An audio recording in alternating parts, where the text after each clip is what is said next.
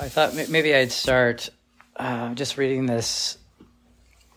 It, it, was actually sent out in one of our morning um, narrow path things that Jesse sends out in the morning. It's a it's an excerpt from Samuel Fothergill. Some of you maybe have read um, Samuel Fothergill's um, Life and Letters. I think is what we called it on his in our website. But he he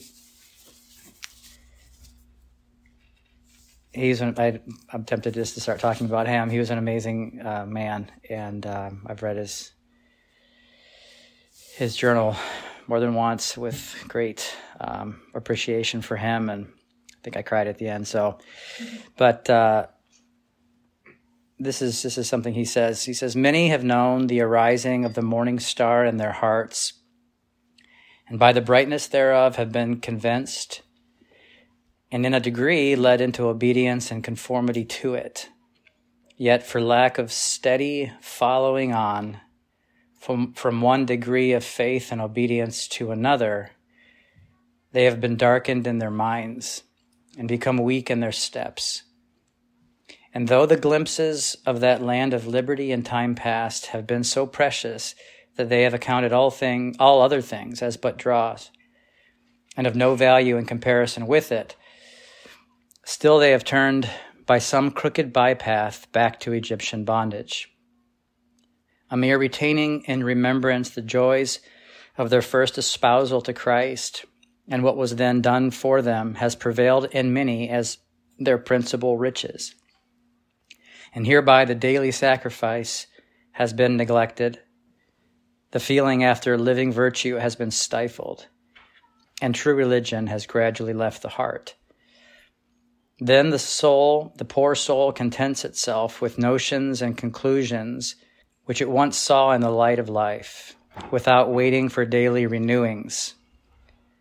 And thus the form is substituted instead of power. The head is enriched with knowledge, but alas, the soul and spirit have returned or are returning to their former master, who regains life and strength and under a new form leads them into alienation from God. And uh, so I, I, I thought about that when I got it. I think it was maybe the beginning of this week. Um, kind of stuck stuck in my heart as uh, uh, like Jared mentioned yesterday. We we talked about maybe just trying to um, share a little bit about what we are here or what we're trying to be, what we're trying to do. Um, partly for people that are online or, or visiting us uh, that, that aren't very familiar with who we are. Partly, as Jared said, because we, we spend a lot of time waiting on the Lord, and sometimes there's not a whole lot said, and people can come and come and go sometimes, and not maybe even know really what what we're about. And so we we decided to to start these um, discussion times with a little bit of sharing uh, and I think Jared explained all that yesterday. I'm not, there was a couple people I think that weren't here, so uh, we decided to to do that this time. And as I was thinking about what maybe I could share uh, about about that particular subject, um, this this little section from Samuel Fothergill kind of stuck in my head as being indicative of how do I say it of what I don't want to happen, I guess, and what um, what I don't want to be.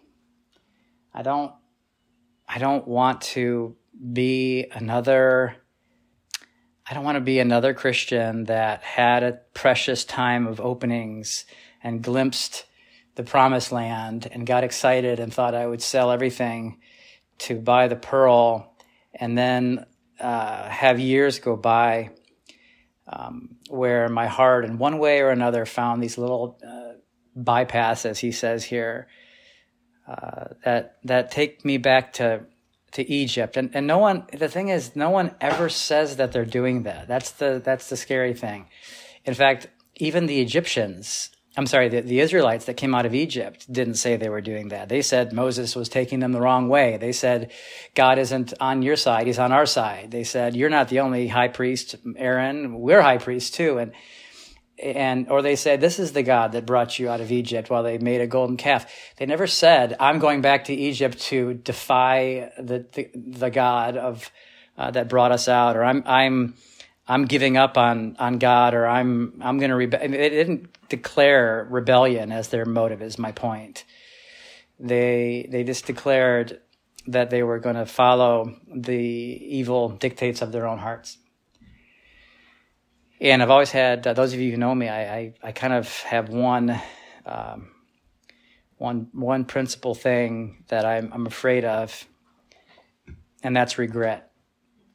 I'm afraid of not using the time and and the and the place that God has given me um, to for the purpose that He's given it to me. I often think of um, uh, Acts chapter 17, I think it's somewhere around verse 26. Paul says, From one man you made every man and woman that dwells on the face of, of the earth, and you've. Um, oh, I'm not quoting it well. Let me just read it here. He says, He made from one man every nation of mankind to live on all the face of the earth, having determined their appointed times and the boundaries of their habitation. And then he says this, this like purpose statement in verse 27 that they would seek God if perhaps they might grope for him and find him, though he's not far from each one of us. For in him we live and move and exist, as even some of your own poets have said. And uh, anyway, I I'm already off on a rabbit trail, but I I uh, I think part of part of what defines a, a little bit about who we are here or what we want is that same desire in in a lot of hearts to not um, to not use time here for something other than what God's given it to us for. To, to not waste life in a way that's not, uh, as it says, seeking after God, groping after Him and finding Him, not uh, not coming to the end and standing before Him empty-handed. There's there's all these scriptures in the Old Testament where at the end of the feasts, where they're supposed to stand before God with the increase of what He's given them, uh, stand before Him in tabernacles full of full of fruit and vegetables and and um, all kinds of crops that have that have grown in the course of that year, he, he warns them, let no man stand before me empty handed. And that always, man, that always, um, I don't know, for some reason, that's always just really reached my heart. And um, I think I see what a little bit of what he meant. He wasn't really caring much about um, crops, but he was caring a whole lot about us standing before him without having an increase of what he has given us. And that thing that he's given us is, is his spirit, his life, his grace. Uh, and man is a, man is a vessel, and man is a land, um, man is a garden, man is a field in which that life or kingdom of, of God in Christ has the potential and the ability to to grow, to to increase, and to be glorified, and to stand to stand before Him um, with my hands empty or to stand before him like the guy in the parable without the wedding. Um, that's another one that really gets me every time is that the the, uh, the guy at the wedding feast where the the master comes and says, "How'd you get in here?"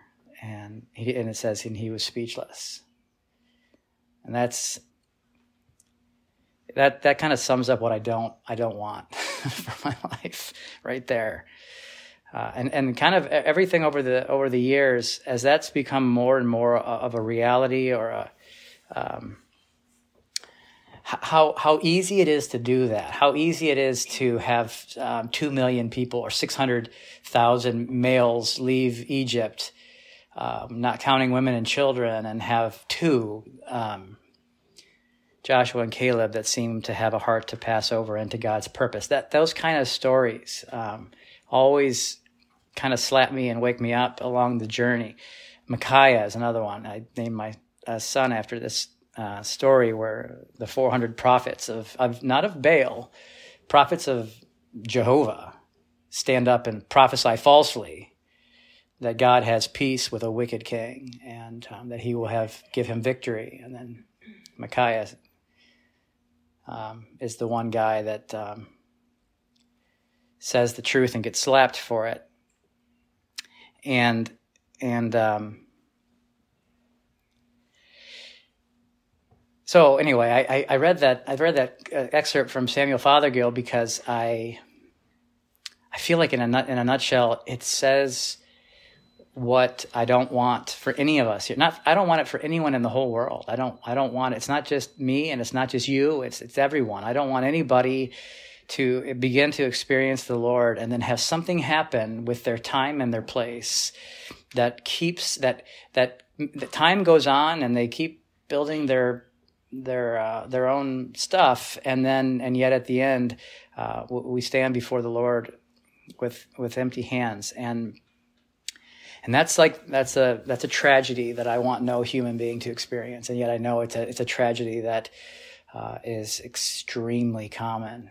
And there's so, like Jared was saying yesterday, there's so many warnings about that throughout Scripture. There's so many strong. I mean, there couldn't be Jesus couldn't have said stronger things um, about that possibility. Many will say to me, in that day. Lord, didn't you teach in our streets? And didn't we do this? And, and didn't we even do things in your name and powerful things in your name? And, and, uh, and Jesus basically said, where's the, where's the increase of the seed I gave you? I don't know. I don't recognize the, the fruits that are dangling off your branches. I don't know them.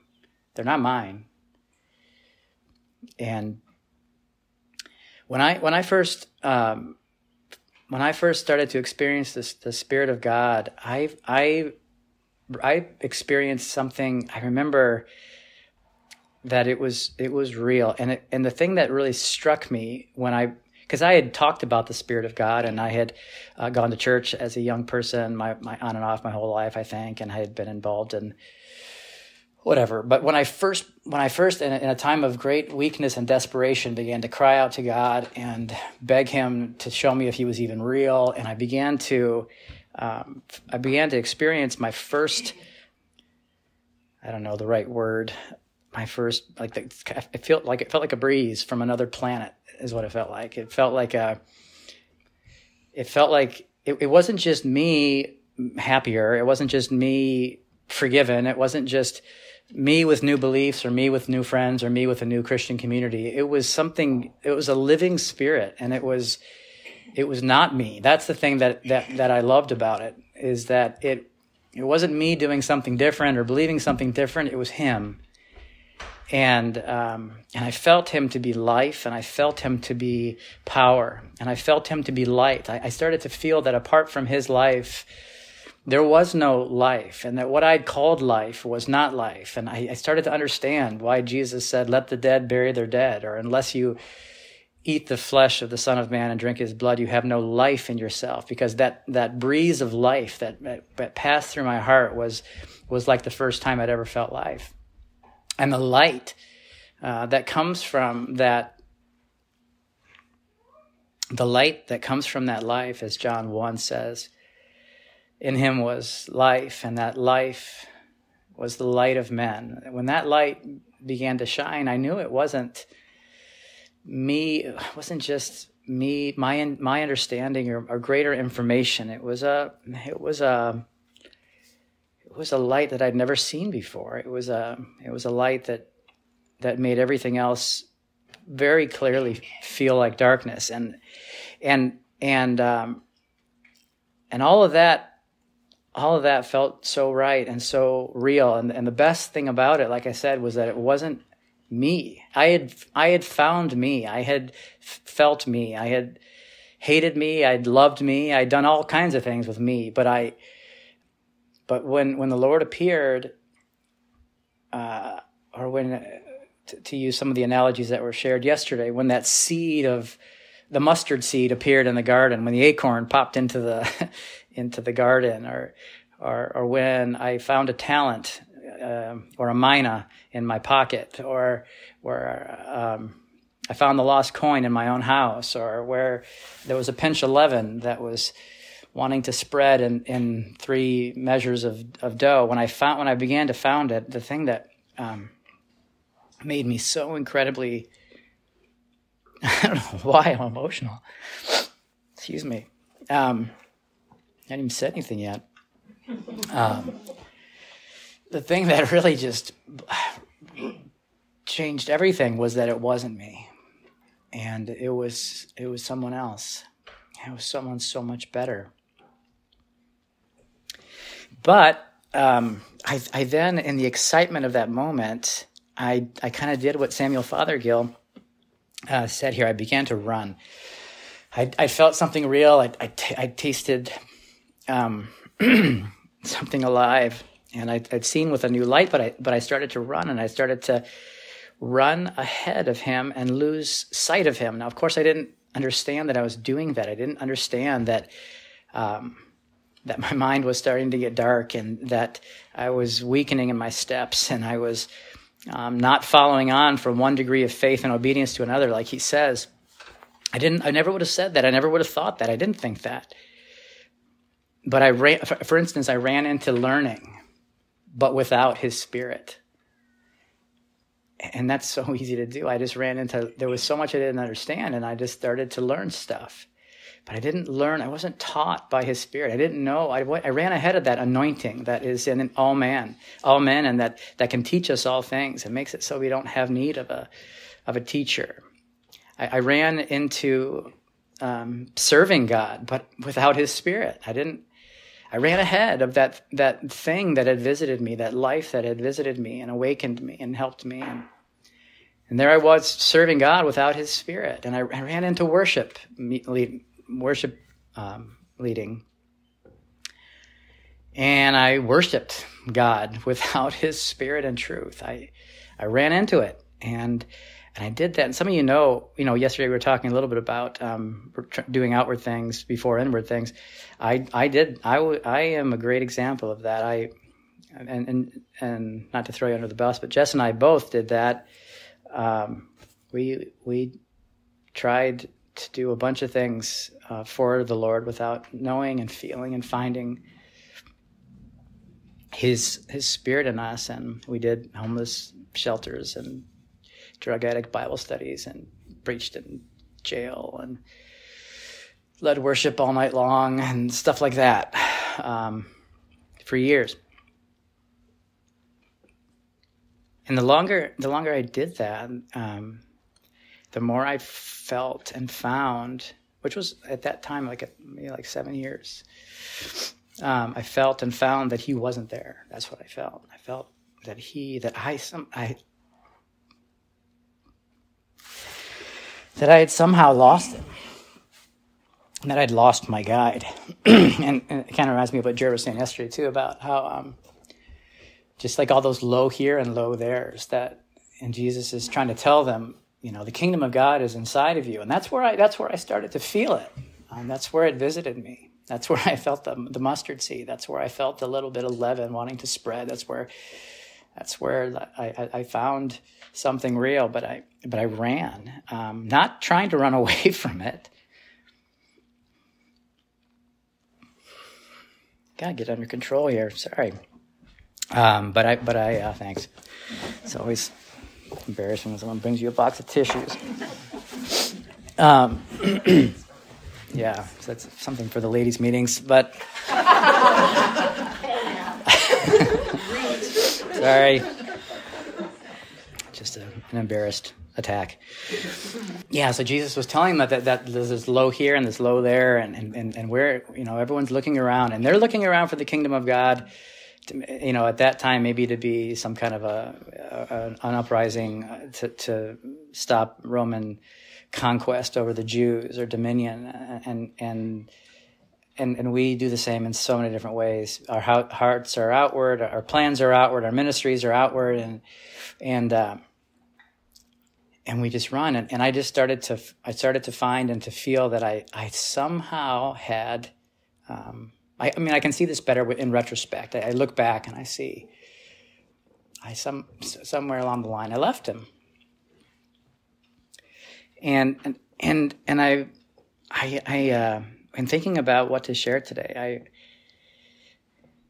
that seems to be the thing that um, I want to say about what we are or what we're trying to be. I, if I had to, if I had to maybe say it, and at least right now today, if I had to say it in, in one way, I'd, I'd say um, that I I want to. I think you guys want the ones who I know, and and I want to to stay with them, and whatever that means, because that is super easy to say. As and as I'm going to say in a few minutes here, I'll read a couple verses. It's really easy to say that we want to stick with him, and and people do that all the time it's it's easy to, to quote those verses. Apart from him, I can do nothing. I've known that verse. Uh, I know that verse thirty some years before I started to feel that nothingness apart from him. I'd say it's it's easy to talk about and quote. The whole Bible is full of things about how we need to walk in the Spirit. We need to live in the Spirit. We shouldn't walk without the Spirit. We shouldn't live without the Spirit. We need to pray. Uh, in the spirit at all times, it says. We need to worship in spirit and truth. We need to love in the spirit and by the spirit. I mean, those, those verses are where, where flip, flip to a page, you're going to find one. But you can really, you can really, um, tell how much you believe those things that we quote all the time by how, by what you're willing to, to do and to try and to be apart from that spirit. And for me, that was a lot. That was a, that was a whole lot. And I didn't, I didn't know that. I just, I just, I just, I see it now. I see, I see my runnings and my willings in the flesh. So I wanted to maybe just um, look at Galatians uh, chapter three and just read a verse that probably everybody has has read, and just maybe just throw it out there for us to reconsider it now. Um, and think about it um, not not as people who already know what it means and already know it doesn't apply to us, but think about it as um, as as a possible situation that's going on right now in our hearts. All right. I'll just start in the beginning of the chapter. You foolish Galatians. I'm reading from the New American Standard here. You, you foolish Galatians, who has bewitched you? before whose eyes Jesus Christ was publicly portrayed as crucified. This is the only thing I want to find out from you. Did you receive the Spirit by the works of the law or by hearing with faith? Are you so foolish? Having begun by the Spirit, are you now being perfected by the flesh? Or did you suffer so many things in vain, if indeed it was in vain? That, that question there have you started in the spirit and are you now trying to continue or become mature to grow uh, in the flesh and that's uh, i know he was probably dealing with a specific situation or specific misunderstandings of, of, the jews in that time but i think that the the problem there rod was mentioning this morning diseases egyptian diseases that come on the people of god for our for our disobedience and uh, one of those Egyptian diseases, in my mind, is is this. This is it. It's it's the disease of starting in the spirit, and then and, and actually having a touch, a taste, a feeling, a moving, a stirring, an awakening, a convicting, a condemning, something from the Spirit of God that's really real, that's really Him, that comes from Him, that comes from another world. It's not me feeling myself as I always do. It's, it's, it's my heart feeling him and feeling how real he is and how true he is and how, how good he is and how horrible I am and how, and how I need to, to get out of his way in my own heart and in my own life. And we start there and that, that brings a lot of people to repentance. And that kind of is, it's kind of why we have this thing called the sinner's prayer uh, we shouldn't have made it into like a, a five minute little thing that you do and then you're done. But there's a reason why people say, "Oh, yeah, if you're feeling that, you got to do this prayer now." Um, it's in the back of your Bible; you can read it out loud, and uh, and you'll be good to go. There's a reason uh, that that prayer's in the back of a lot of Bibles, and it's it's because truth.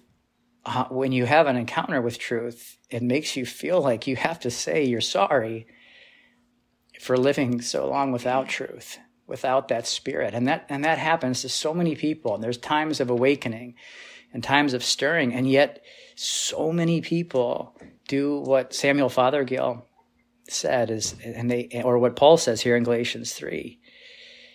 He says, Have you started in the Spirit and have you come to think that you can continue growing without that Spirit? And the reason that I think people get away from the Spirit, it's not just bad teaching you know, it's not just, oh, yeah, it's because my past. A lot of people want to blame it on, you know, my pastor never talks about that. Or um, I haven't got any of those really good books that you're talking about. Or there's a, there's a lot of excuses, ways that we try to get ourselves off the hook. But I think the real reason that we um, that we don't stay close to the Spirit, if you can hear what I'm going to say here, it's because we don't like where it leads us. And now that sounds like a um, a very strange statement, I think, to people who aren't familiar with the leadings and movings of the Spirit of God. But um, another verse I, I wanted to, to point out because I think it's about it's a strange it's a strange verse if you stop and, and think about it. And I think it makes my point. It says uh, Matthew 4 1.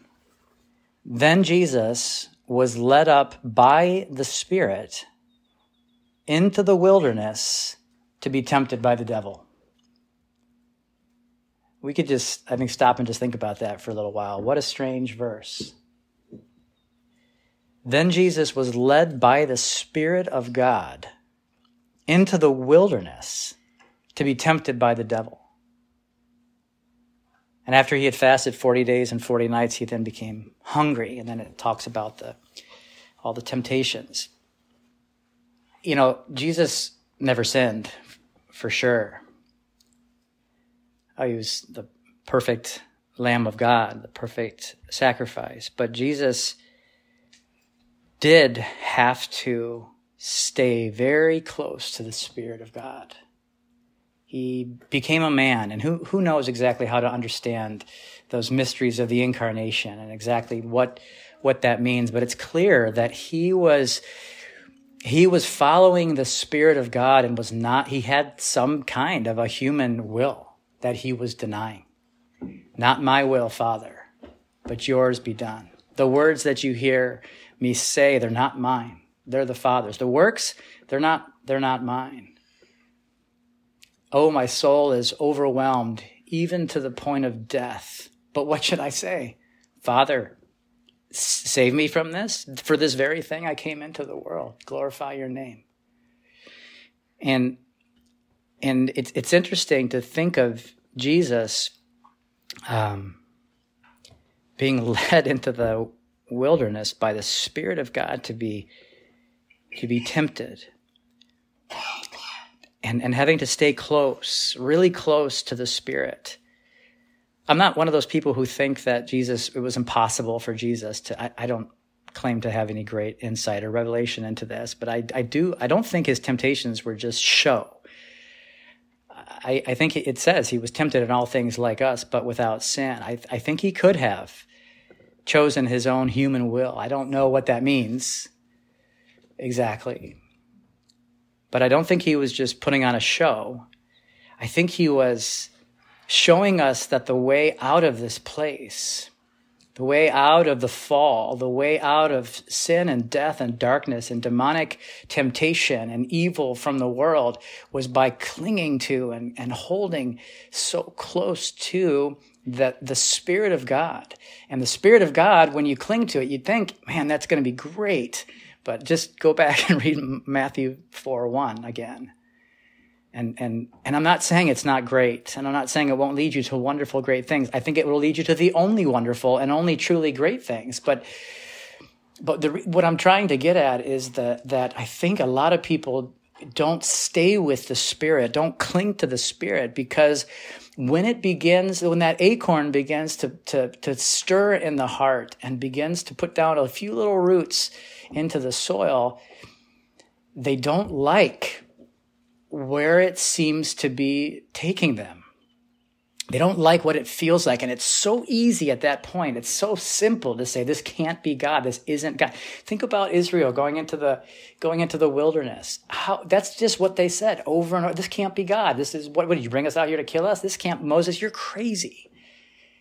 This can't, the other, the other thing that we saw, the, the plagues, that could be God. But this, hunger, thirst, seeing the wretchedness of my own heart, doing circles in the in the desert, not finding the needs of my flesh, not he's not providing for me, not leading me according to my expectations, my desires. What that this cannot be the the way and the work of the Spirit of God. It is it is so important to stay close to the spirit because it is that spirit that's going to to bring us into the to the wilderness and is going to show us to show us that there's nothing good that can be done apart from God. That's that's what the Lord begins to to to, to speak to a heart that's willing to learn. It it begin the, the Spirit of God begins to show you that your own will is your greatest enemy that, that following the will of the flesh, even fo- Jesus following the will of his flesh, turn this stone into bread. I'll just wait for my Father. Exalt yourself. I'll just wait for my Father.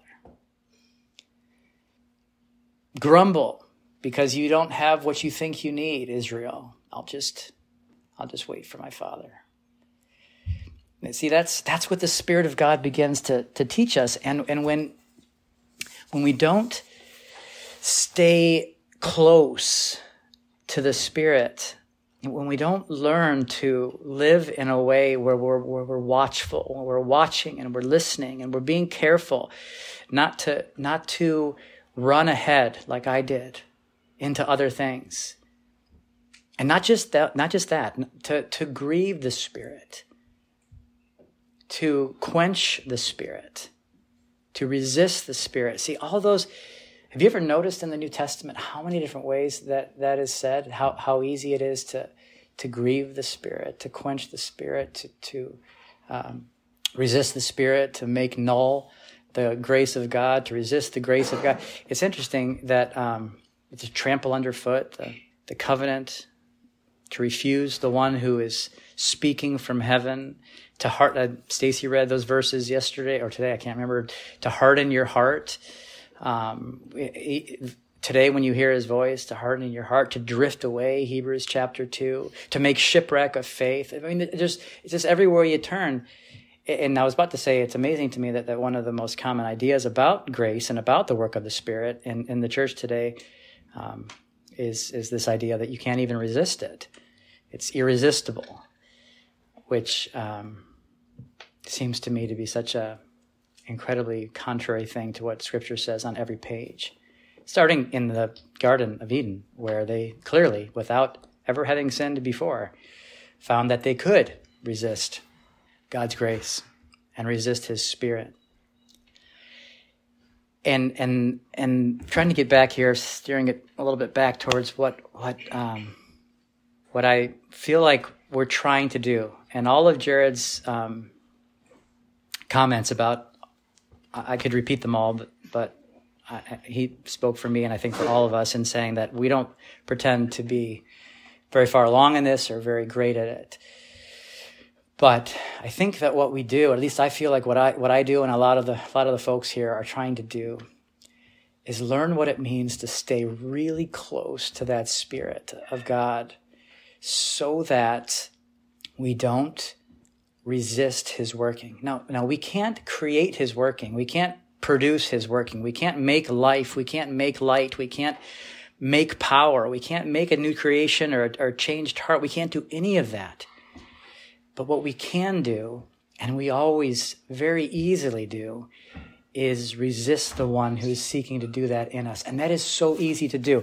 In, in Acts chapter 7, um, think, think about this for a minute. There's this, there's this big meeting. I don't know how many uh, Pharisees and Sadducees and scribes are there, but there's probably a bunch. I mean, I, I guess it's a couple hundred, 400, 300, I don't know, 500, maybe more.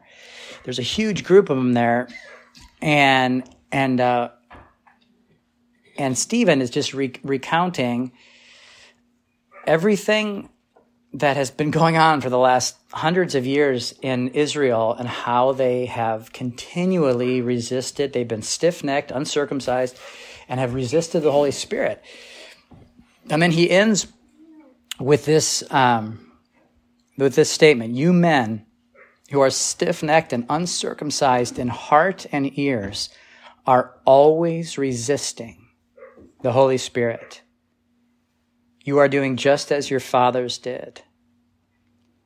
And he goes on to, to explain more of that. Now, if, if you think about that meeting, that was a big meeting of people.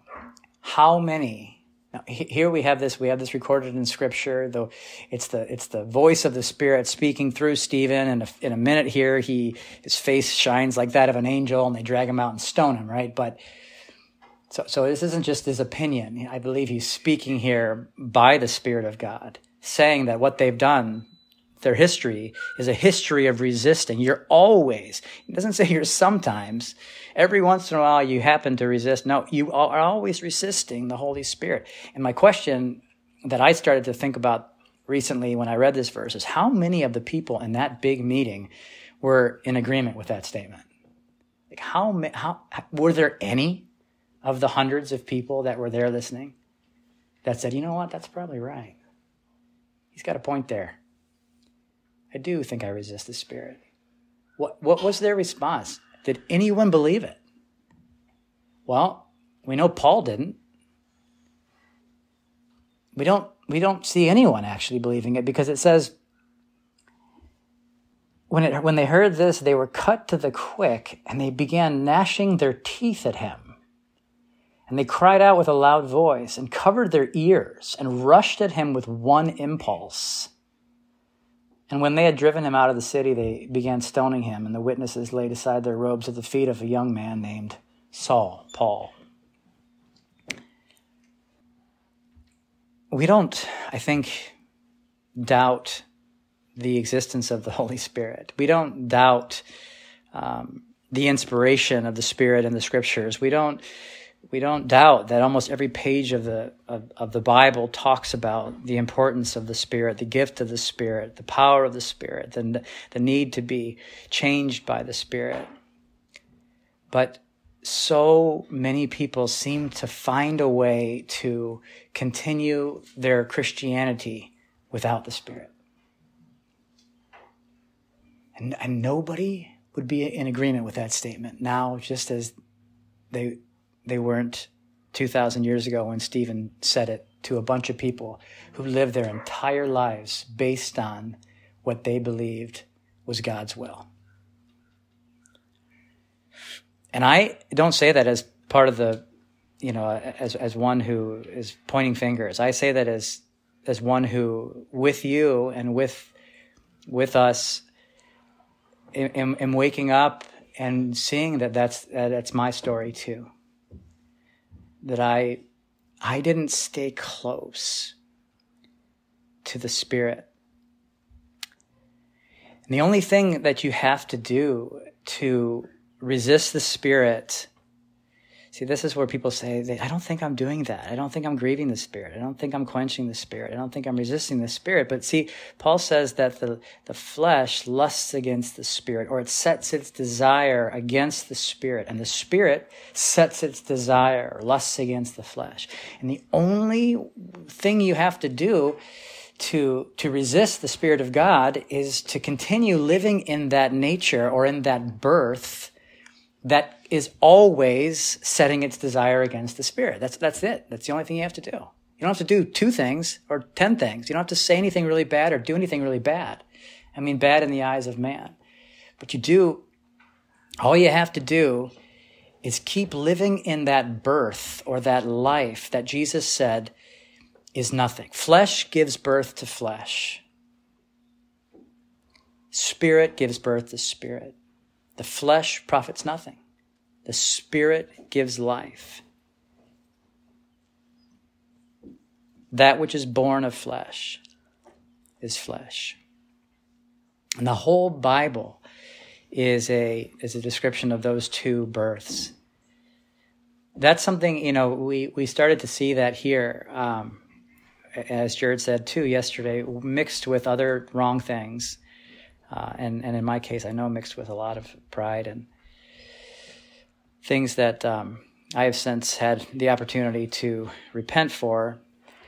But I began to see, uh, and a number of us began to see a number of years ago in that first wave that Jared mentioned of the Lord dealing with our hearts, when there was a measure of sincerity and a, maybe a measure of humility in us, we began to see that there are two births.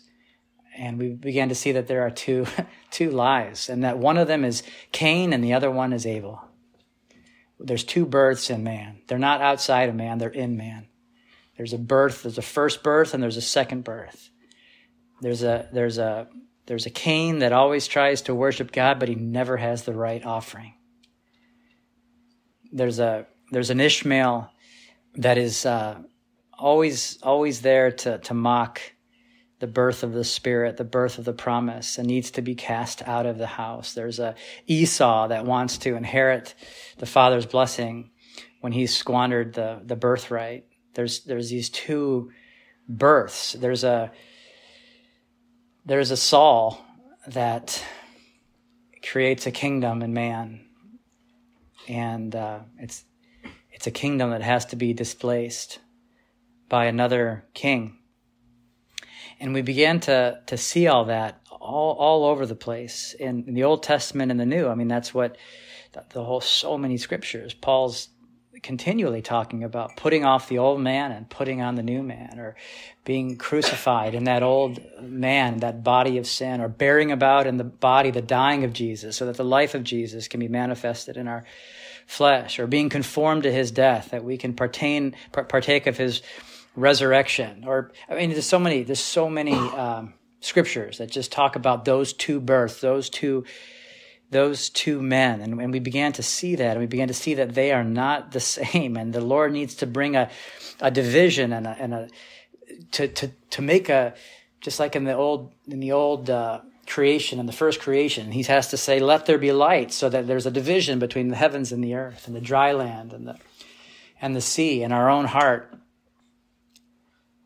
and i think you know first we saw something of that division and that kind of became what we talked about and what we what we shared and what we um, what we love to see in scripture. And i think there was a real dealing of the lord but like like like jared said very well yesterday and i will second it. Uh, just seeing that division didn't take away the first and establish the second in our hearts and then there was a time where we started to see and feel that after all all those years we were still living mostly in the flesh. We had seen the division between flesh and spirit. We had seen and felt the huge chasm that's between christ and adam.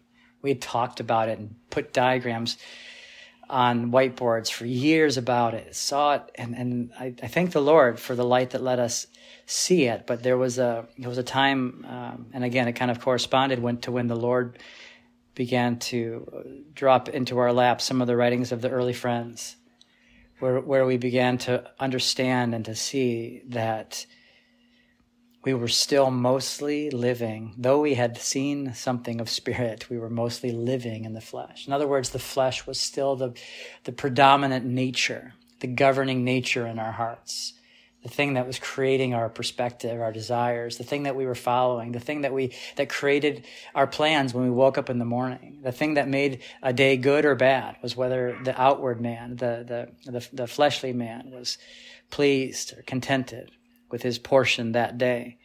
I'm not talking about we discovered that we were living in gross sin. I, I don't know of any cases that um, where that was the case here, but we did discover that that huge division between Adam and Christ and flesh and spirit had once again kind of by not staying close to our guide by not staying real close and watchful and careful with our hearts turned and in a soft, submissive way looking to Him. We had somehow again lost sight of, of our guide and continued to preach against flesh while we lived in it. We said it was dead to God. We said it was, it could not please God. We said it was Cain. We said it was the wrong birth. We said um, we said it was a bunch of things that were true. Those are true statements. And yet it wasn't dead in us. And, and then I think those, those of us here began to believe uh, that Christianity wasn't supposed to be like that. That that's maybe like step three or so. I mean, I, I don't want to put this into steps, but there was an awakening to see it in ourselves and a, and a, and a, and a sight of um, of that in us. And then there was a kind of a growing realization in our hearts that that it really is possible for Christianity to be something different than that. It really is possible to live in the Spirit, to walk in the Spirit, to grow in the Spirit, to feel the workings of the Spirit, the good, the ones that are pleasing and the ones that are taking us into the wilderness to be tempted by the devil, to serve in the Spirit, to speak by the Spirit, to teach in the Spirit. We, we began to believe that it was possible. And that's when we stopped believing in ourselves, I think. At least started to stop believing in ourselves because man can do, and I just am proof of this, man can do so much in the name of the Spirit without the Spirit. And that's when we started to wait on the Lord more. It wasn't all at once. It wasn't just like let's let's just try this waiting on the Lord thing. It was a it was an axe that started striking some of our own hearts and making us feel like maybe we should stop um, talking about things we're not living. maybe I should stop preaching about things that I've only seen from afar. You know, I've I've climbed up Mount Pisgah and I've um, I've seen some views of the Promised Land. Maybe I should be quiet until I've walked a few steps in that land and taken some ground. And those are our motivations for starting to have silent meetings. It wasn't that we just wanted to copy the Quakers. It was because the same fear that was in, I think, the early Quakers started to, to be in our hearts a little bit. The fear of ourselves, the fear of the Lord, but also a fear of ourselves apart from the Lord. That old fear that I've had forever about standing before Him with my hands empty. And and and that's what we began to see. We started to I, I really want to try to wrap this up, but the we started to see that the light of Christ, and this was always the case. This was the case, I think, when I was nine years old, too. I just didn't understand it. It was the case back uh, 15, 18 years ago when we started to see some of these things about Adam and Christ.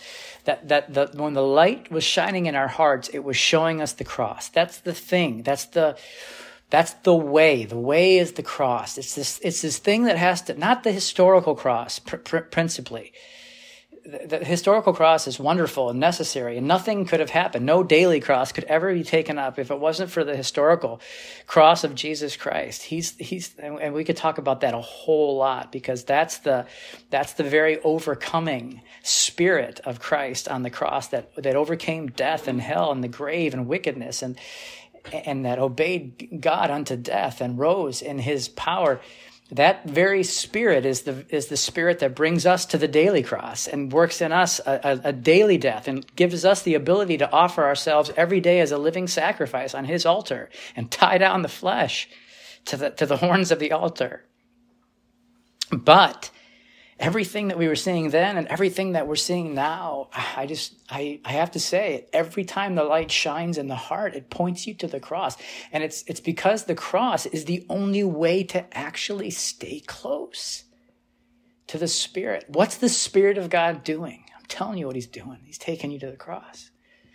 Because if you try to do anything apart from that cross, it's just going to be you doing it. No matter how much you try and how much you learn and how much you fight and how much you, whatever, if it's not him, it's you. That's, it, there's not another option. It's kind of like a, just a weird analogy. It's like the, you know, a, a, a, a caterpillar picks up a, a book on, um, on butterflies, you know, and it reads, it reads about these things that, that it's supposed to be able to do as a butterfly and it and it's supposed to fly. It's supposed to fly to Mexico actually every year and hang out in this one big tree and then come back. It, and and that sounds so amazing to the caterpillar. And it's supposed to flutter around and land on leaves and it's supposed to suck nectar and take little bits of pollen from one flower to another. And and, and the and the caterpillars the caterpillar's reading it and it sounds so fun. All it's ever done is just like got big and eaten a lot and can't fly at all and doesn't and it's fat and and it's wondering what in the world this is this sounds so wonderful. I should I should try to start going to Mexico. And uh, and then it starts going, you know, there it goes.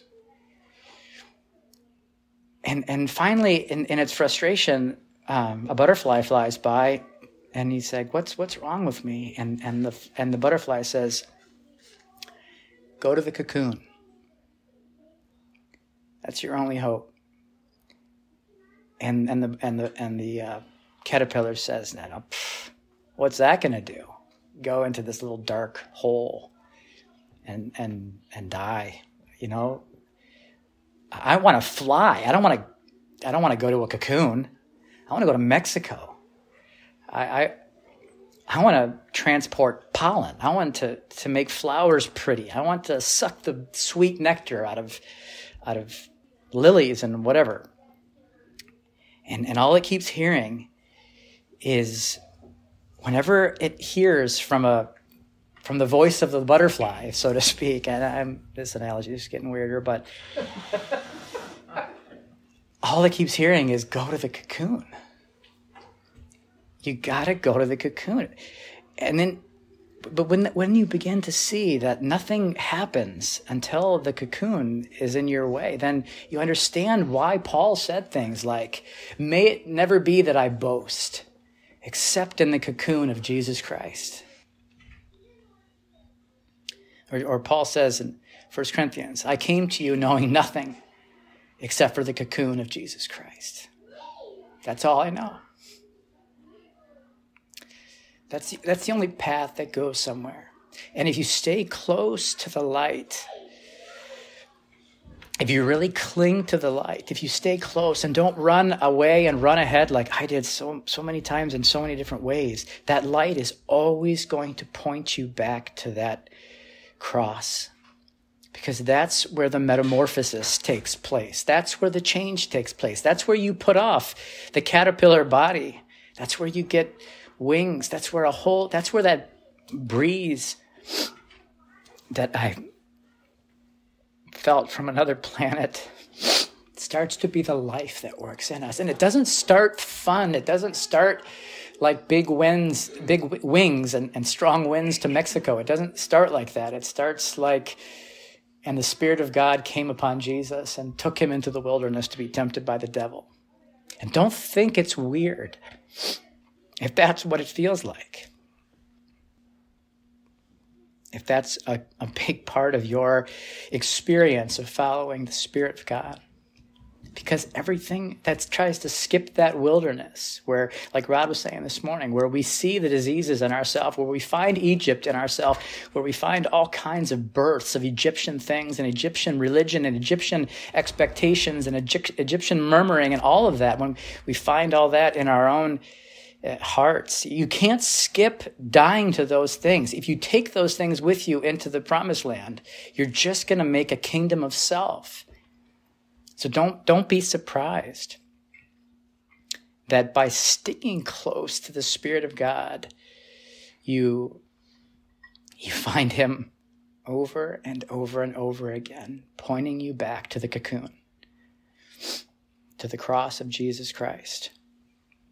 And, and, and, and learning that that's our job in all things to submit to the Spirit in all things, to stay close to the Spirit, to hug the Spirit. Don't run off without it. And that's that's that's more or less like how I I don't know maybe maybe I, I think there's a lot of people here that would say that's at least what we're trying to do. I don't think we're great at it, but that's what we're trying to do. That's what we're trying to be about. trying to be as weird as it looks and as weird as it feels and as confusing as it is to be led into the to the wilderness to be tempted by the devil by the spirit of god as weird as all that feels and looks i i think i can say that what we're trying what we're trying to do is to stay close to the guide to obey his light in all things to not let ourselves run to the east or to the west or whatever apart from him. And that's that's what we do. And that's someone mentioned this kind of yesterday. That's not focusing on self. That's focusing on the only thing that will ever free us from self the only thing that ever removes self and allows for the works of Christ and the love of Christ and the power of Christ and the that's the only thing that makes us a people zealous for good works real works not the ones that I was very busily doing for a number of years, but the ones that come out of a living seed, the ones that grow on a living branch, the ones that are the fruit that glorify the Father and remain. So, all right, I definitely went longer than I thought I was going to, but that's more or less what I felt to, to say.